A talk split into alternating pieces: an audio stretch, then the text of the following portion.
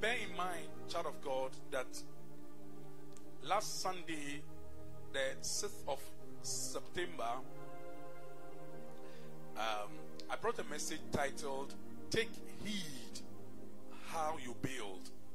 And I established through my communication that it is because the Lord spoke to me immediately after our times of refreshing at the end of August, 29 August, that all that we have done in the last three years as a ministry, International Prayer Resort Ministries, has been the foundation for this ministry. Now, you may wonder why do you have to take three years to build a foundation? We can just oppose that to what Jesus Christ did with his disciples. He spent three years or almost three and a half years with his disciples and taught them wonderful things. And when he left them, what he taught them became the foundation upon which the church is still standing till today. As a local assembly, we have a vision. The vision is to be with Christ for eternity. What a wonderful vision. Because there is nothing greater than being with Christ for eternity.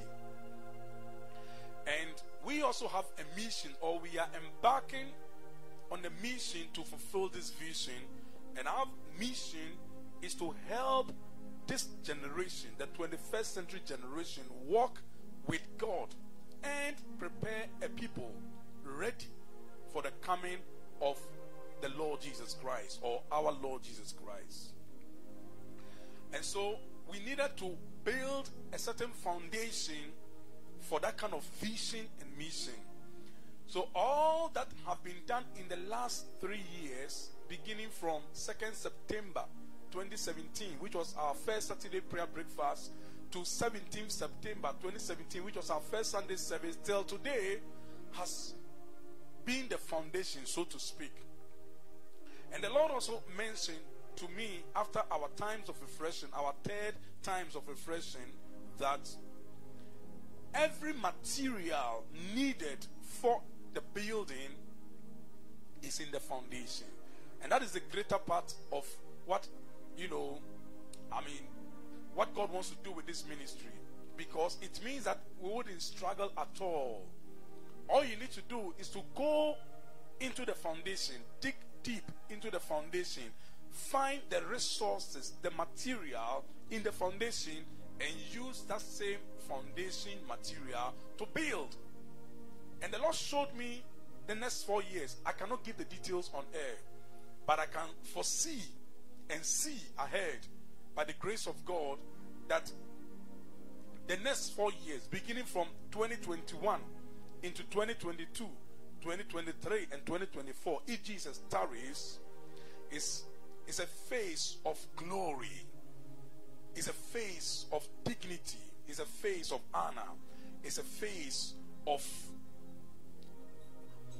outdooring of the good things that God has begun with this ministry three years down the line. Now, having said that, the message take heed how you build came in because, for instance, what I'm going to share today is, let's say, the beginning of the building on the foundation that we have laid. And you will discover from my message today that everything I am saying today has already been said in the last three years. And that is an example God wants to give to everybody who will be a part of building as far as the vision and the mission of International Prayer Resort Ministries is concerned. Everything I'm going to say is only an extrapolation or an emphasis on what has already been said. Apostle Peter wrote to the church and said that for me to write the same thing to you, it's not grievous. He said it is profitable to you. So for the same thing to be repeated, it is not grievous at all. It is not a burden. I believe you're going to be blessed. Now, because because already what we're going to be sharing in the next number of years is available. The Lord gave me the scriptures as you use today. I had a lot of scriptures. But if you would discover for the first time, for the first time since three years, I never give out a topic or a theme or a title to my message. Nobody ever saw a flyer. For the since this ministry started, I've always said the messages here. But I didn't know how to title it, but I knew what God wanted me to share. And in fact, I had a lot of scriptures. So I was just going to communicate the message as the Lord gave me. And possibly, if I got a title, fine. If not, I'll just share my message. Then, at dawn this morning, I woke up and I started meditating on the scriptures. Whilst meditating, then I heard clearly, don't perpetrate what is abolished. I said, wow, this is the title. So I bring you a message titled, Don't Perpetrate What is Abolished. And we'll find out from scripture what is abolished and then why we should not perpetrate what is abolished. In the first place, the word perpetrate, the moment I heard that, I quickly just type, you know, Google perpetrate to find the meaning. I can read it to you. To perpetrate, as I found in the English dictionary, is to carry out or commit a harmful, illegal, or immoral action. Let me say that again. To perpetrate is to carry out or commit a harmful, illegal, or immoral action. And so, if God says, don't perpetrate what is abolished, we'll find out what is abolished. In fact, to abolish means to formally put an end to something. So we're going to find out what God has formally put an end to, and which He does not want you and me to perpetrate or to carry out, to execute it. Whilst He says it's abolished, don't perpetrate it. You will also discover in the course of the service that part of the scriptures God gave me, I'll give them out. But they may not fit into today's message because when I ask the Lord that, okay, if we are not supposed to perpetrate what is abolished, what are we supposed to do? Then, from the scripture I'm going to read very soon, he said, it means promote life and immortality. So, we are not supposed to perpetrate what is abolished, but we are supposed to promote life and immortality. And all these things I'm going to share have been shared in the last three years, but they are for emphasis because we are building from this day forward. Take note in the name of our Lord Jesus Christ. So turn your Bibles with me first and foremost to Second Timothy chapter 1. 2 Timothy chapter 1. I'll read verses 8 through 10. 2 Timothy 1 8 through 10. Apostle Paul, writing to his son Timothy, says, Therefore, do not be ashamed of the testimony of our Lord, nor of me, his prisoner, but share with me in the sufferings for the gospel according to the power of God. Verse 9 who, sa- who has saved us and called us with a holy calling, not according to our works, but according to his own purpose and grace, which was given to us in Christ Jesus before time began. Verse 10 But now has been revealed by the appearing of our Savior Jesus Christ, who has abolished death and brought life and immortality to light through the gospel. Will you say amen to that? These are powerful verses of scripture. We have shared these things in part in the last three years, but the Lord is giving emphasis here. Apostle Paul writes and says that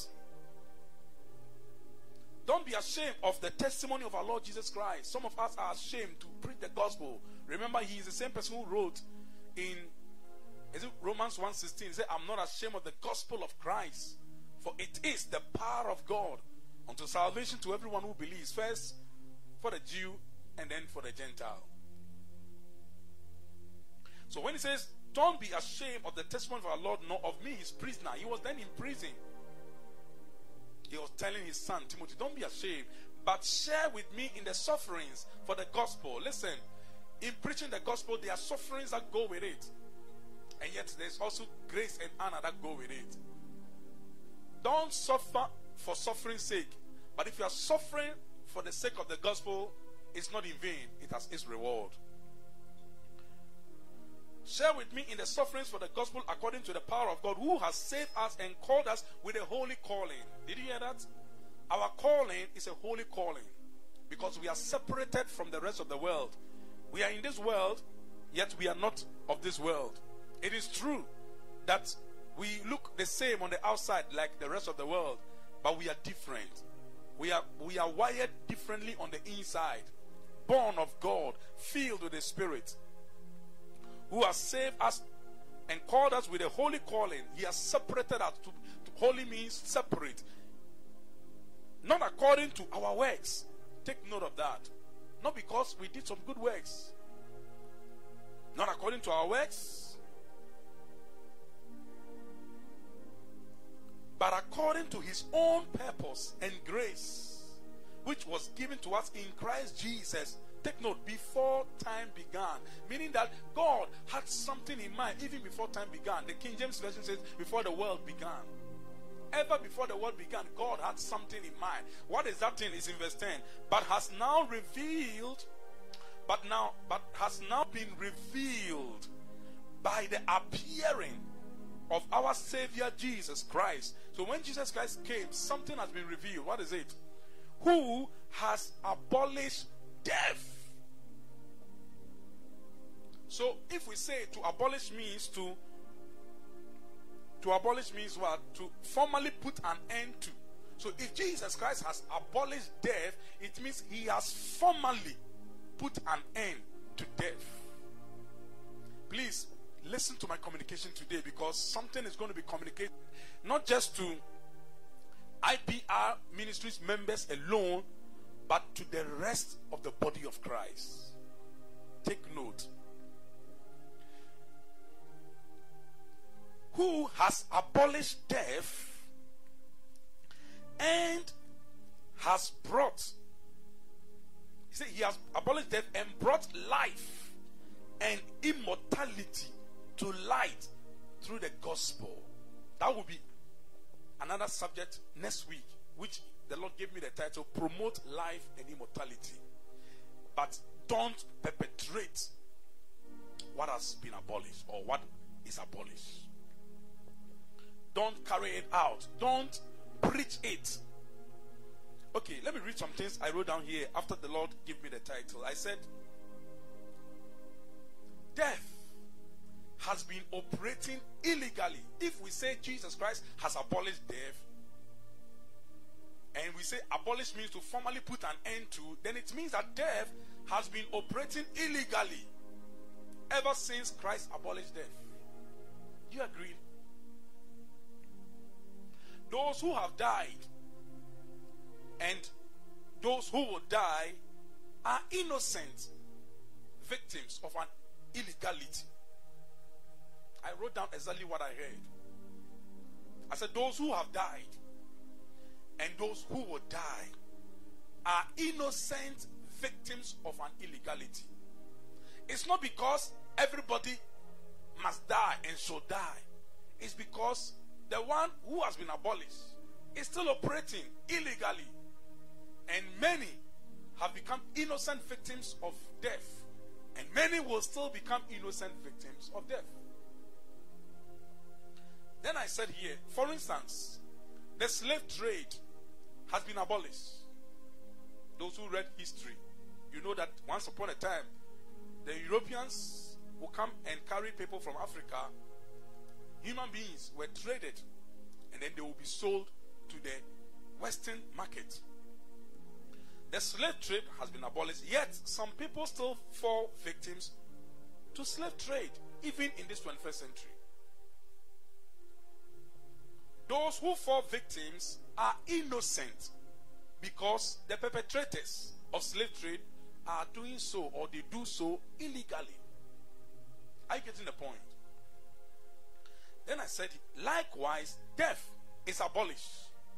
Those who have died and will die are innocent victims of death because death is operating illegally. If we say Jesus Christ, I want you to take note when you are reading scripture, take note of the tenses. He didn't say who will abolish death, he says who has abolished death. In other words, he has brought death formally to an end. When Jesus Christ carried my sin and your sin, when he died my death and your death, and went to hell in my name and in your name, that was our separation. Death means separation.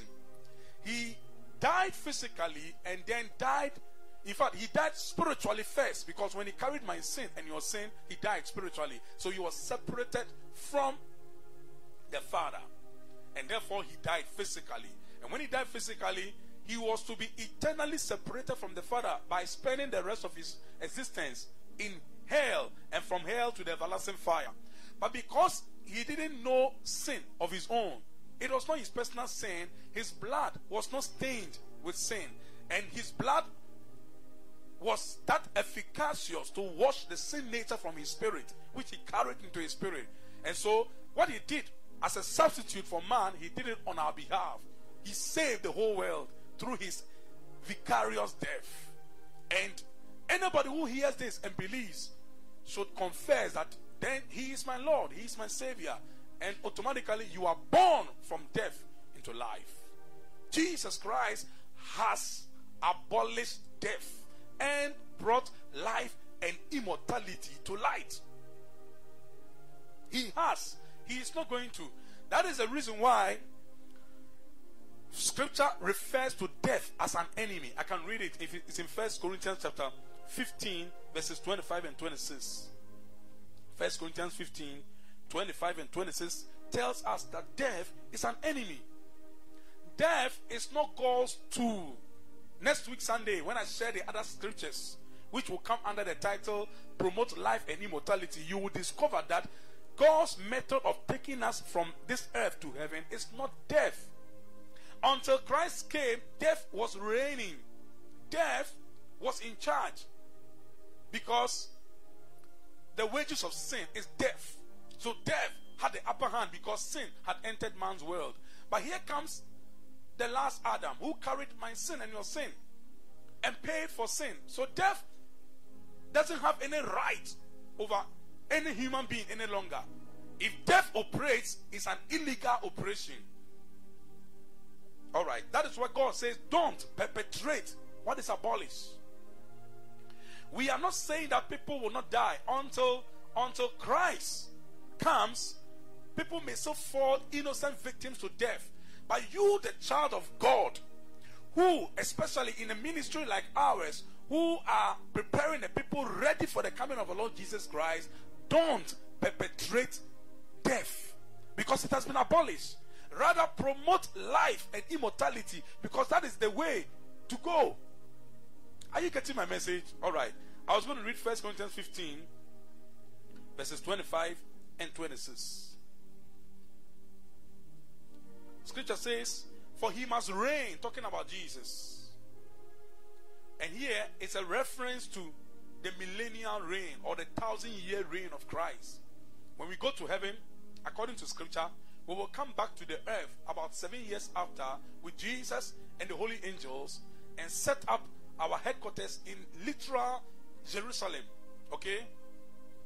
Jerusalem will be our headquarters, and then all the saints will be posted to the various nations to reign with Christ. Can you imagine?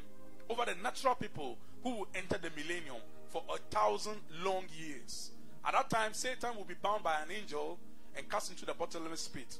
So, Christ will reign. He says he must reign till he has put all enemies under his feet. That's one of the reasons for the thousand year reign. He is coming to put all enemies under his feet. Then verse 26 says, The last enemy that will be destroyed is death. Death has been abolished. it has not yet been destroyed. The destruction here has to do with being cast into the everlasting fire. According to scripture, at the end of the thousand year reign, these are things I've already shared in the last three years, especially in 2018. I shared all these things. You can go back to the messages on podcast, even on YouTube and on Facebook. They are all there. What I said was that at the end of the thousand year reign, hell and death will give up the dead in them. All those who have died and didn't go to heaven, all those who have died and didn't die in the Lord, who are locked up in hell, who are suffering under the torments of demons and of Satan in hell, hell will give up the dead in them. They will all be vomited out, as it were. And they will all appear before the white throne judgment to come and find out whether their names are in the book of life or not. And since their names will not be found in the book of life, you see, God is a just God. He wouldn't just cast you into everlasting imprisonment without, as it were, trial. Hell is not the final place, hell is a cell. When you are locked up in cell, you must be tried. After trial, if you are convicted, and you are found guilty, then you are cast into everlasting imprisonment. That is exactly what God is also going to do. So all those who are in hell, they are as it were in cell. And you know, in cell, sometimes you find the big brothers, you know, punishing those who are new entrants.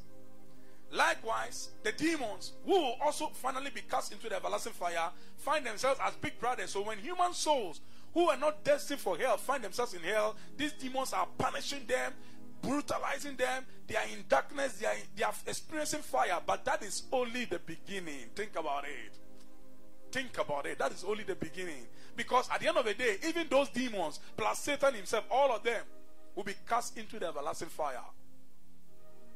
Satan will be the third. The first person to go into the everlasting fire, even before the millennium starts, is the Antichrist and his false prophet, according to the scripture. Hey. And then after the millennium, Satan will be the third. And then everybody will appear before the white throne judgment. Those who were found in hell. I believe, including those who will live in the millennium but didn't believe in Christ. Yeah. I can I can give that details later because you will find out that at the end of the millennium, Satan will be loose for a season. And Bible says he will go to the four quarters of the earth, Gog, Magog. If you check the, the modern map, he is referring to areas like Iran, Iraq, Turkey. And he will deceive all these souls who live in the millennium or who will live in the millennium. you will deceive them. That tells you the power of Satan. His power is deception. People who have lived with Christ for thousand years will still be deceived. And Bible says their number is as the sand of the seashore, innumerable. And they will march to the camp of the saints in Jerusalem, and fire will come from heaven and consume all of them. So all these people, including those who have been in hell already, will appear before the white throne judgment, and then the, the justice demands that God will not try them without, I mean, God will not cast them into the everlasting fire without trial. So come and just justify why you must be included in the kingdom, in the world to come. So the books will be open, and the book of life will be open. The book of life, once you are born into this world, your name is already written in that book. But once you exit this earth without Christ, your name is deleted. So once you find yourself in hell, automatically your name is deleted. So you will be given the opportunity to come and find out is your name there, just like we do with the you know voters register. Eh? You come and find out is your name there. If your name is not there, is it God who caused it? No, you didn't have any relationship with Jesus. You didn't have any relationship with God through Jesus Christ. So you, oh yeah, you go into the everlasting fire, and then the last but one person to be cast into the everlasting fire is hell. And then the last person to be cast into the everlasting fire is death. So death is an enemy that will be destroyed. The last enemy to be destroyed is death. So that tells you that God is not in in communication with death. God sees death as a rebel, as an enemy that will be destroyed. Death has been abolished, but death is still operating, taking innocent souls. And until God's people see the ministry the way God wants us to see it and stop perpetrating death, which has uh, been abolished, we will keep giving people innocently to death. But there must come a generation who will say, No, no, no, no. This is not the way to go. It is not compulsory. I'll show you a scripture next week. It's not compulsory that everybody must die before you get to heaven. It's not compulsory. There must come a generation of people who are saying that instead of going through death, we must go through life. Because God's order of taking us from here to heaven is life. And those verses of scripture will come under the next theme titled Promote Life and Immortality. But today, let me show you a scripture. Somebody may be asking, so what about that scripture that says that it is appointed unto man once to die? And I just say live on Facebook that that is a categorical lie.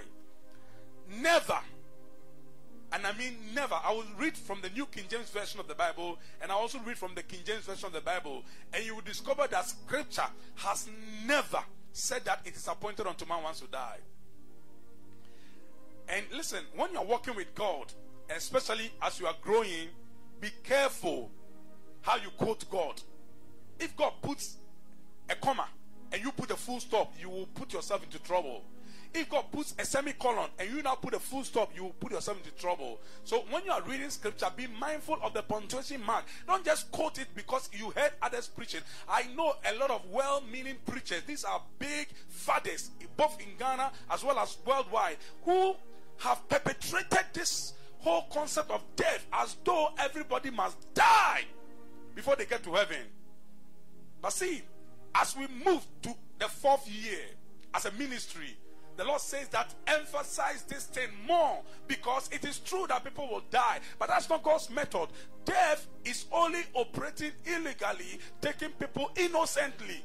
These are innocent victims who must not necessarily die. There's a way out.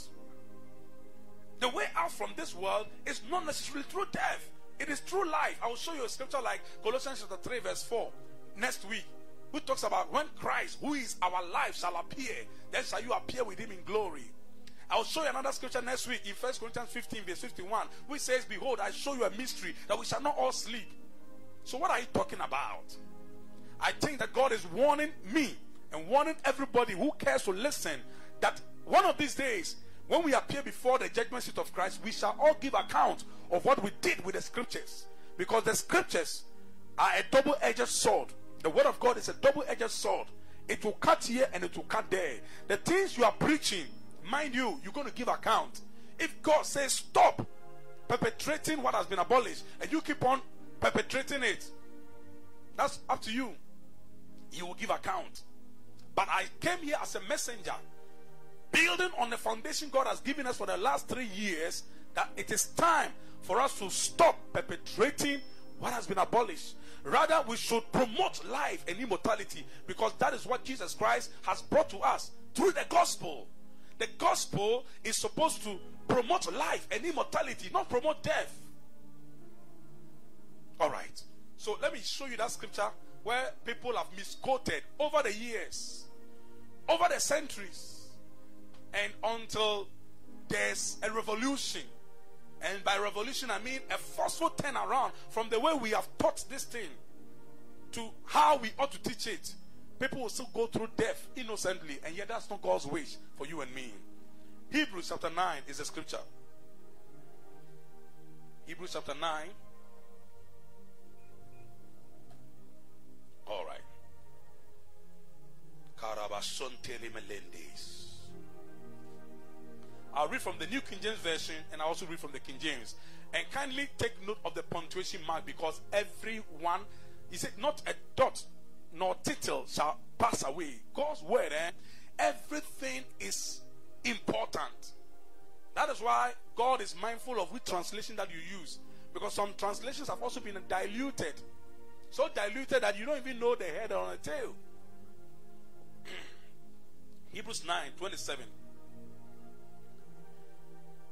You can read the whole of Hebrews chapter 9. He was talking about the fact that men don't die several times. You know, the priests under the old covenant will offer sacrifice after sacrifice, year after year. And Christ, as a perfect sacrifice, also offered himself once. and so he died once. And men don't die several times. So since he died once, and that was enough for the sacrifice, that was the argument in Hebrews chapter 9. And then when he got to verse 27, he said, And as it is appointed for men to die once, comma, it's not full stop. So I said, don't put full stop where God has put comma because you will put yourself into trouble.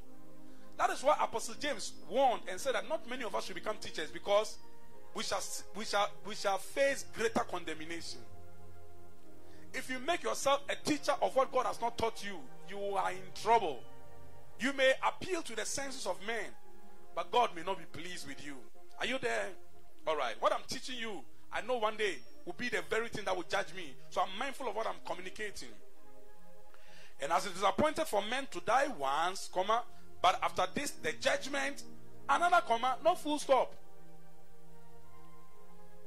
Verse 28 is the continuation. So Christ was offered once to bear the sins of many. In the New King James, they put full stop after many. But you see it in the King James. It's not even like that. That's the original. So Christ, but at least you have seen from verse 27 into 28 that there is no full stop until the word many, until after the word many. And as it is appointed for men to die once, but after this the judgment, so Christ was offered once to bear the sins of many. Full stop here. Then he said, To those, I'm talking to those people right now, to those who eagerly wait for him, he will appear a second time apart from sin for salvation. In other words, when he appears the second time, he's not coming to deal with sin. When he appeared the first time, he came and dealt with sin. But the second time, he is appearing to consummate our salvation. Mind you, we are saving our spirits when we believe the gospel and confess Jesus as our Lord. We are being saved in our souls through the renewing of our minds. But ultimately, we shall be saved in our physical bodies. I'll share some of those scriptures next week as well when I preach on promote life and immortality. So that is what Jesus Christ is coming for to consummate our salvation in our physical bodies. He shall appear the second time apart from sin. The King James says without sin for salvation. He is not coming to deal with sin, He is coming to consummate our salvation. So please, now let's go back to the scripture. Where is it written in the Bible? I have quoted mine. You also quote where it is written that it is appointed for men to die once. And Romans 3 4 will tell you, let God be true, but every man a liar. It doesn't matter which man preach whatever, under which inspiration. If God didn't say it and that man said it, that man is a liar. Let God be true. Hmm. In this end time, it's going to be tough because it's not about how well known somebody is, it's about how well known the Word of God is. God has exalted His word above all His name. And we better take, you know, give, give good attention or serious attention to what how, what, how God communicates. Because God's communication is not man's communication. If God says, and just as it is appointed for men to die once, but after this the judgment, and then you now quote it, it is appointed unto man to die once. You are wrong, sir. You are wrong, madam. You are wrong. God is telling you and me this morning don't perpetrate what is abolished. He has abolished death and brought life and immortality to light. Don't perpetrate what he has abolished. Yes, until he comes, some may fall victims innocently to death because death is operating illegally. Death knows. It's just like the way people operate. Illegal operations are always undercover. Death strikes when people are not aware because he is illegal. He used to reign until Christ came. But when Christ came, he took the keys. You remember when Jesus Christ went to hell, Bible says he took the keys of death and of hell. So the keys of death are in the hands of Jesus, no longer in the hands of death. So death is going to be destroyed, but he has been left around and he's just walking about illegally, bullying people and squeezing people out of their bodies. That's how people die. When, when death squeezes you, your spirit is separated from your physical body. And the worst of it is when you don't have any relationship with Jesus, then your spirit is eternally separated from God into hell, and from hell to the everlasting fire. Think about it. Death is wicked, it's an enemy, and the last enemy that shall be destroyed is death. So don't perpetrate what is abolished. Okay, let me read from the King James in case you are not convinced. It's even better in the King James. Hebrews chapter 9, verses 27 and 28. And as it is appointed unto men once to die, comma. Here I didn't find full stop. So please bring your version where they have put full stop and we'll, we'll, we'll, we'll challenge the translators that they are wrong. Maybe you are quoting from a translation where there's a full stop. But I didn't find that in the New King James, not the King James. Who, which are, you know, original translations, particularly the King James. And as it is appointed unto men once to die, comma, but after this, the judgment, colon. In the case of the King James, is colon. The New King James put comma after judgment, but here colon. Colon means that what follows is a continuation. It's actually an expansion. It is to expound on what has already been communicated. So when you say colon, it's not full stop. Verse 28 says, So Christ was once offered to bear the sins of many. See, in the King James, he didn't put full stop after many. In the New King James, there was full stop after many. But in the King James, it is semicolon. And I've taught over and over that semicolon, the difference between semicolon and colon is that semicolon is a long pause, whilst colon is a short pause. But whichever way there is a pause, it's not a full stop.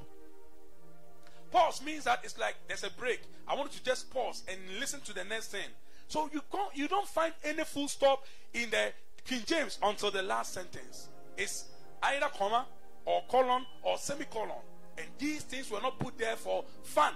They were put there because that is how God wants to communicate to his people. So Christ was once offered to bear the sins of many, semicolon, and unto them that look for him, karabashata. This is the generation that is looking for everything except for Christ and His coming. This is a generation that is looking for everything except crying. Even so, come, Lord Jesus. Maranatha. Unto them, Christ is not going to appear to everybody just because you are a child of God. Please take note. It's unto them that look for Him. Shall He appear the second time without sin unto salvation? Full stop. That's where the full stop is. So I, I put a challenge out there to any preacher, any man of God, any woman of God, any child of God, anybody who has preached scripture and has said that it is appointed unto man once to die and has put full stop. I want to tell you, you are a liar. God, let God be true. Yeah. It's a warning. The message I'm bringing is a warning, actually. He says, Don't. If God says don't do something and you do it, you know what it means. That's why I'm not communicating just to International Prayer Resort Ministries members, but I'm communicating to the entire body of Christ, even our fathers in the Lord inclusive. Because some of our fathers also preach the same thing. And because it's coming from a father figure, you will buy it and believe that okay, he said it's appointed on a man to die, so I'm expecting death. You hear somebody just immediately after God gave me this message, I just turned to my WhatsApp page and I saw somebody's status. Okay? I won't mention the person's name. The person had put on his status. He said, God, I have two wishes before I die. Quickly, I just shouted. I said, Look at look at this ignorant boy. I have two wishes before I die. Automatically, you have used your tongue to invite death. Is it compulsory that you must die before you go to heaven? Who said so? When I, I preach on promote life and immortality, you understand me better. I pray in the name of the Lord Jesus Christ that what God says we should not do, let's stop doing it. This is an end time prophetic church with the passion to help this generation walk with God and prepare a people ready, not for death, but ready for the coming of our Lord Jesus Christ. We are not ready for death. And yet, if death, peradventure, illegally takes any child of God who is ready away, glory be to God, is absent from the body and present with the Lord. Nothing is lost. You remember, I've said over and over how Jesus even showed Peter by what death he will glorify God. So God is not ashamed if a believer dies. In fact, the death of a saint is is actually Bible says that it is his delight.